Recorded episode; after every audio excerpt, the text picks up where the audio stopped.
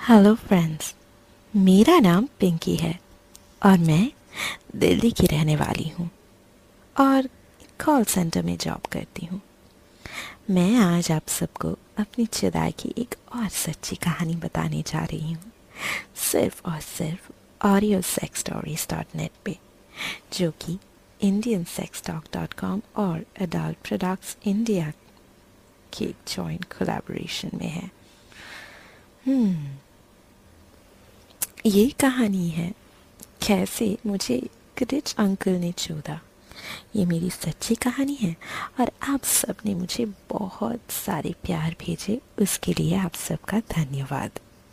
मुझे Indian sex talk dot com में contact करना मत भूलिए। अब मैं अपनी कहानी पर आती हूँ।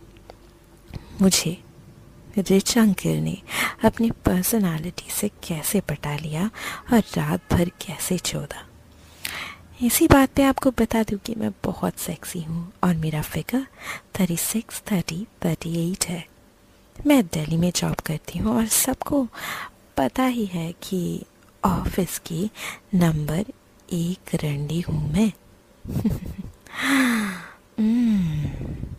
सारे लड़के मुझे लाइन मारते हैं और कुछ तो मुझे साथ साथ साथ चोट भी देते हैं।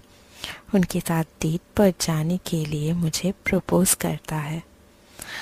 hmm, आपको बता दूँ कि मैं जिस अंकल से चुदी वो बहुत रिच है और उनकी एक खुद की कंपनी है और वो अपनी कंपनी के बॉस के मुझे उनके साथ दोस्ती एक पार्टी में हुई थी। और वो मुझे फ्रेंडशिप करने के लिए प्रपोज़ किए थे। और मैं उनकी पर्सनालिटी देखकर उनको नाम बोल ही नहीं पाई और हम दोनों दोस्त बन गए। हम दोनों कभी कभी मिलते भी थे और एक दूसरे से बातें भी करते थे। मैं कभी कभी उनको अपने घर पे भी बुला लेती थी, जब मेरे घर पे कोई नहीं होता था।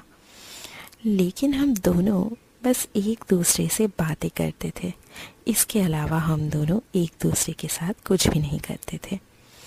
अंकल जब भी मुझसे मिलने आते हैं, मेरे लिए कुछ ना कुछ लेकर ही आते हैं और वो हमेशा मुझे लव वाले मैसेजेस भेजते हैं और हम दोनों धीरे धीरे एक दूसरे को प्यार करने लगते हैं। और क्या बताओ उनसे बात करना मुझे बहुत अच्छा लगता है।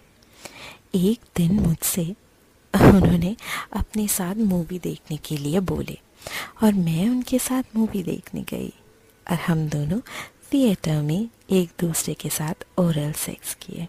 वो मेरे चूत में उंगली किए और मैं उनका लंड हिलाने लगी और हम दोनों लोग झड़ गए।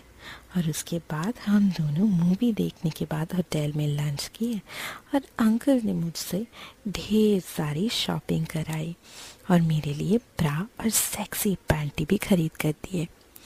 हम दोनों अब एक दूसरे से खुल गए थे और ओपनली अब एक दूसरे से बातें करने लगे थे।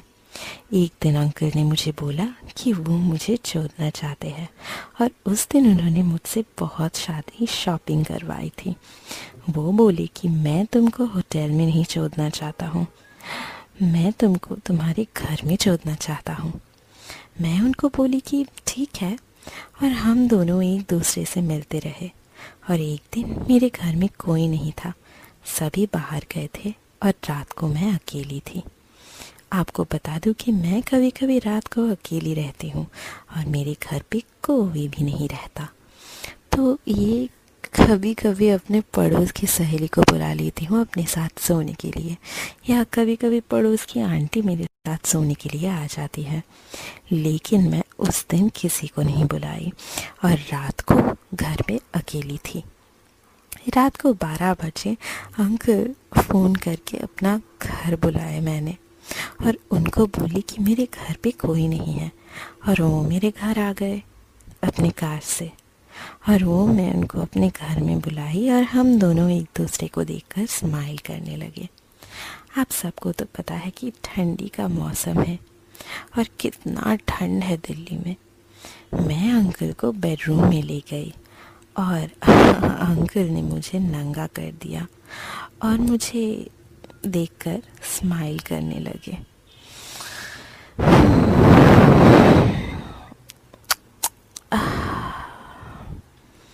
मैंने उनका लंड को अपने मुँह में लेके धीरे धीरे चूसना शुरू किया आम, आम, आम,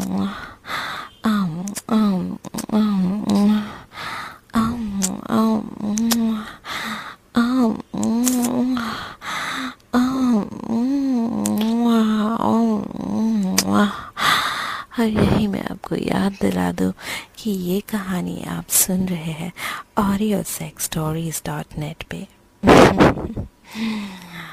मैं अंकल के सामने बिल्कुल ही नंगी हो चुकी थी। बिल्कुल नंगी। और उनका लंच चूस रही थी। और अंकल मेरी चूचियों को दबा रहे थे ज़ोर ज़ोर से। मुझे इतना अच्छा लग रहा था कि मैं क्या बताऊँ?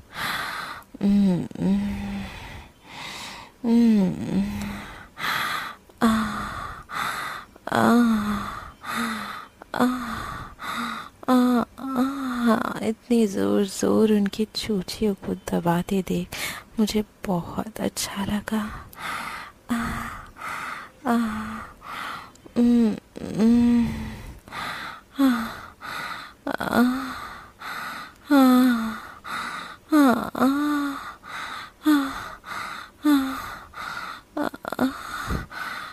इतना अच्छा क्यों लग रहा है मुझे?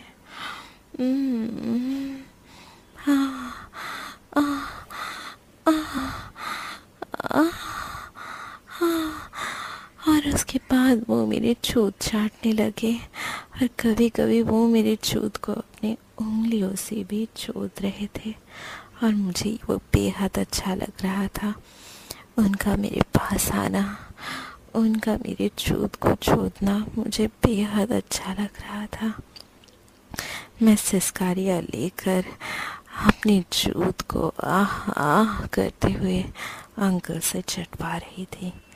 अंकल अपना लंड कभी कभी मेरे मुँह में डाल रहे थे और कभी कभी अपना लंड मेरे चूत पर डकर रहे थे।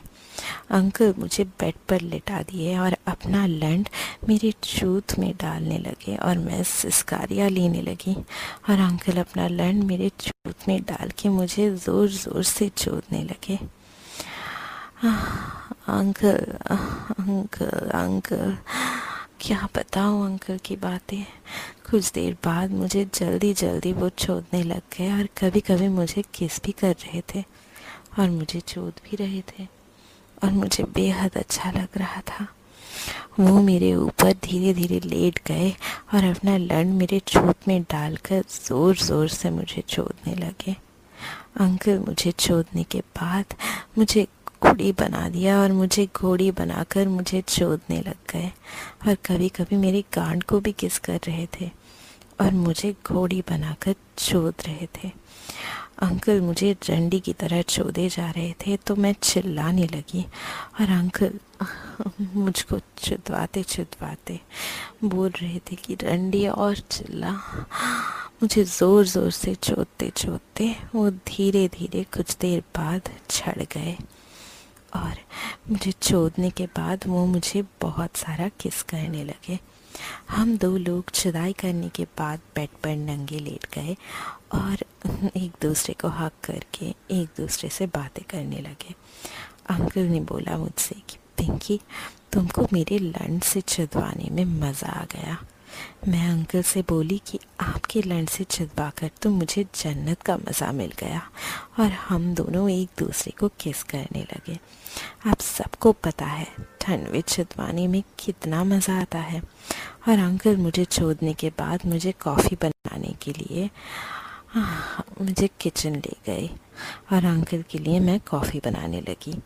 मैंने अंकल को कॉफ़ी बनाकर पिलाया और उसके बाद हम दोनों कॉफ़ी पीने के बाद एक दूसरे को किस करने लग गए। और अंकल मेरे चूची को दबाने लगे और मेरे निपल्स को भी चूसने लगे और मैं भी धीरे धीरे चतवाने के लिए मूड में आ गई थी। और अंकल का भी लंड आधा खड़ा हो गया। मैं, अंकल दोनों एक दूसरे को ओरल देने लगे और हम दोनों चुदाई के मूड में आ गए थे। अंकल ने मेरे बाल को कस के पकड़ा और मेरी चूत में अपना लन डाल दिया और मुझे चोदने लगे। मुझे बहुत ज़ोर ज़ोर से चोट रहे थे और कभी कभी मेरे लिप्स को भी काट रहे थे और कभी कभी मेरी चूची को भी बाइट कर रहे थे और मैं सिस्कारिया लेकर अंकल से छुपा रही थी। मेरी छूत को बहुत जल्दी जल्दी वो छो दे और हम दोनों ठंड में छुदाई का मज़ा लेते लेते सिस्किया लेने लगे। मैं उछल उछल कर अंकल से छुदवा रही थी और हम दोनों छुदाई करते करते एक दूसरे को भी किस कर रहे थे। अंकल मुझे अपने लंड पर बिठाकर चोद रहे थे और मैं अपने गांड को उठा उठा कर अंकल की लंड से चिदवा रही थी। और अंकल बोले जा रहे थे, तुझे जो चाहिए मैं तुझे दूँगा।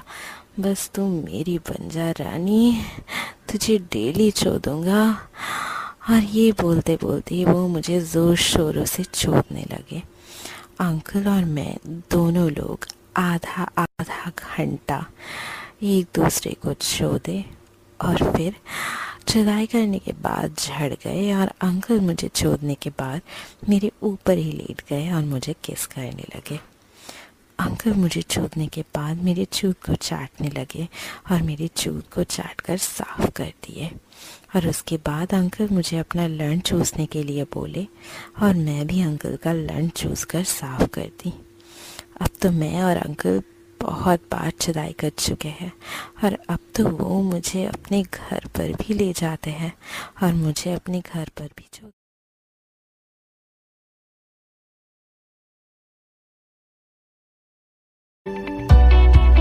गुड मॉर्निंग इंडिया दोस्तों, नमस्कार। दोस्तों, आज की मेरी कहानी का नाम है अपने मोमिया मिट्टू। कहानी आपको कैसी लगी, ये आप कहानी के लास्ट में ज़रूर बताना। साथ ही उससे पहले, अगर आप चैनल पर पहली बार आए हो तो चैनल को सब्सक्राइब करने के बाद वीडियो के नोटिफिकेशन में जाकर ऑल नोटिफिकेशन ऑन कर देना, ताकि हमारे चैनल की सभी वीडियोस आप तक सबसे पहले पहुँच सके। साथ ही दोस्तों, कहानी को सुनते वक्त ईयरफोन या हेडफोन का उपयोग करें, इससे ऑडियो क्वालिटी पसंद आएगी आपको। और एक बात अपनी आँखों को बंद कर लीजिए ना। फिर देखिए, ये कहानी कितनी ज़्यादा रियलिस्टिक लगती है आपको। अब चलो मैं आपको कहानी सुनाती हूँ। मेरा नाम पिया है और ये बात आज से करीब सात आठ महीने पहले की है। बात उन दिनों की है जब मैं एक ऑफ़िस में जॉब करती वैसे मेरा कोई एक्सपीरियंस नहीं था, इसलिए जॉब करने में काफ़ी दिक्कतें आती थी पहली बार जॉब लेने में। एक दो जगह मैंने जॉब लिया, वहाँ पर सही नहीं लगा। एक जगह सैलरी अच्छी नहीं थी तो एक जगह लोगों का व्यवहार इसलिए जॉब छोड़ दी। फिर काफ़ी मुश्किल से एक दूसरी जगह जॉब मिली, यहाँ पर सैलरी ठीक ठाक थी और लोगों की सोच भी सही थी। इसी वजह से मैंने ये जॉब करने की सोची। ऐसे ही कुछ दिन समय गुजरता रहा, सब कुछ सही था। फिर मेरे बगल में एक लड़की आई, जिसका नाम रूपा था। रूपा पहले ही दिन मुझसे काफ़ी अच्छे से बिहेव की। मुझे उसकी बातें चीत करने का स्टाइल उसका व्यवहार काफ़ी अच्छा लगा। तो हम दोनों काफ़ी अच्छे दोस्त बन गए। समय गुजरता रहा और मैंने अक्सर रूपा को नोटिस किया कि उसके पास महँगे फ़ोन तो कभी महँगे महँगे ड्रेस पहन के आती। मैंने उससे कई बार पूछा था, ये तुम्हारे पापा क्या करते हैं? पर उसने कहा कि वो गाँव से बिलोंग करती है। यहाँ पर शहर में आकर वो जॉब कर रही है रेंट के मकान में रहती है। पहले पहले मुझे लगा कि उसके पापा ही पैसे भेजते होंगे। बाद में मुझे पता चला कि उसके पापा तो पैसे नहीं भेजते। फिर मैं सोचने लगी कि इतने पैसे उसके पास कहाँ से आ आते? एक दो बार मैंने सोचा कि उसका एक बॉयफ्रेंड है, वही उसको पैसे देता होगा लेकिन उसके बाद पता चला कि उसका बॉयफ्रेंड भी उसे कुछ मतलब उतना अमीर नहीं जो उसे पैसे दे पाए। तो मेरी सोच और भी बढ़ने लगी कि उसके पास इतने पैसे आते कैसे हैं? सच कहूँ तो शायद मुझे इस बारे में इतना सोचना नहीं था जितना मैं सोच रही थी। खैर, एक दिन मैंने उसे पूछ ही डाला। तो उसने कहा कि, क्या बताऊँ यार, मैं हूँ ही इतनी खूबसूरत, जहाँ जाऊँ उतना काम बन जाता है, लोगों से अच्छी बातें करती हूँ, मीठी मीठी बातें करती हूँ। मैंने कहा, दूसरी जगह जॉब करती हूँ क्या? उसने कहा हाँ रात में एक दूसरी जॉब करती हूँ, वहाँ पर ज़्यादा कुछ मेहनत भी नहीं करना पड़ता। और सैलरी भी अच्छी मिल जाती है। इस पर मैंने कहा, यार, मुझे भी ऐसी जॉब दिला दो ना। उसने कहा, सच? मैंने कहा हाँ यार, मुझे भी पैसों की काफ़ी दिक्कत है। देखो ना, मैं भी चाहती हूँ कि थोड़ा मुझे पास भी और पैसे रह जाए। इस पर उसने कहा, ठीक है, मैं कुछ करती हूँ, तू टेंशन मत ले। मैंने कहा, सच में तुम कुछ करोगी? उसने कहा हाँ यार, दोस्त हूँ तेरा, इतना तो कर ही सकती हूँ। इस पर मैंने कहा, ठीक है, चलो। उसके बाद ऐसे ही समय गुजरता गया और एक दिन उसने मुझे कहा कि देख, जहाँ पर मैं काम करती हूँ, वहाँ पर एक अंकल है। मतलब उनका व्यवहार बहुत अच्छा है। अगर तुम चाहो तो मैं उनसे तुम्हारा बात करवा सकती हूँ। मैंने कहा, ठीक है। उसके बाद जब मैं वहाँ पर गई तो मुझे पता चला कि वो जो काम करती है, वो समाज में सही नहीं होता है। आप समझ रहे हो किस तरह का काम करती है। मैंने कहा तो ये सब काम क्यों करती है? उसने कहा कि तो क्या दिक्कत है? पैसे तो आ ही रहे हैं ना। मैंने कहा, पैसे आ रहे हैं तो अपनी मान सम्मान, इज़्ज़त के बारे में नहीं सोचा घर वालों के बारे में नहीं सोचा? उसने कहा, देख, आज के समय पे ये सब कोई नहीं सोचता। वैसे भी लाइफ में पैसे सबसे ज़रूरी हैं। वो आ रहे हैं, बस ये देखना। इस पर मैं चुप रह गई। मैं ज़्यादा कुछ नहीं बोली। उसके बाद से मैं उसे दोस्ती तोड़ने लगी, क्योंकि मुझे लगा, वो एक सही लड़की नहीं है। उससे बातचीत करना बंद कर दी। एक दो बार रूपा ने मुझे कहा भी कि देख जैसा तू सोच रही है, समाज वैसा नहीं है। यहाँ पर बस पैसों की बोलचाल चलती है। लेकिन मैंने उसकी बातों पर ध्यान न दी वो मेरे बगल में ही बैठती थी, लेकिन मैं अब उससे अच्छे से बातचीत नहीं करती, क्योंकि मुझे ऐसे लड़की से बात नहीं करना था। खैर, उसके बाद मैं वहाँ पर जब काम करती, वहाँ से बाहर निकलते थे एक लड़का मुझे हर रोज़ फॉलो करता। एक दिन हिम्मत करके उसने मुझसे बातचीत की। पता चला वो काफ़ी डिसेंट लड़का था। मेरी उससे बातचीत होने लगी और मैं उसके साथ काफ़ी कंफर्टेबल फील करती। वो लड़का हर रोज ऑफ़िस के बाद मुझे घर तक छोड़ देता। कभी रुक कर हम दोनों कुछ देर के लिए वहाँ पर कुछ खाना वाना खा लेते तो कभी रुक कर हम दोनों थोड़ा मतलब घूम फिर लेते। वो लड़का मुझे काफ़ी अच्छा लगने लगा। बातचीत से पता चला कि वो पड़ोस में ही रहता है वहाँ का। मैं उसके साथ क्लोज हो गई। एक दिन उसने मुझे फिर प्रपोज किया तो मैंने उसे हाँ कर दी। मेरा उसके साथ रिलेशन बहुत ही अच्छा चल रहा था। कभी भी मुझे ऐसा नहीं लगा कि वो लड़का मेरे लिए सही नहीं है। लेकिन एक बार की बात है, वो लड़का मुझे कहा कि चल ना, आज पार्टी करने चलते हैं। मैंने कहा पार्टी उसने कहा हाँ चल ना, तू कभी गई है पग तो मैंने कहा, नहीं, मैं पब वगैरह तो कभी गई नहीं हूँ। तो उसने कहा, चलो ना, मैं तुम्हें ले चलता हूँ। उसके बाद मैं, मेरे बॉयफ्रेंड जिसका नाम अनिकेत था, अनिकेत के साथ पहुँच गई। वहाँ पर सब लड़कियाँ, बहुत सी लड़के लड़कियाँ सब थे। मैंने उसके साथ लाइफ में फ़र्स्ट टाइम इतनी मस्ती की। मैं इतना मतलब उससे कभी क्लोज नहीं थी और कभी उससे उतना बातचीत नहीं करती।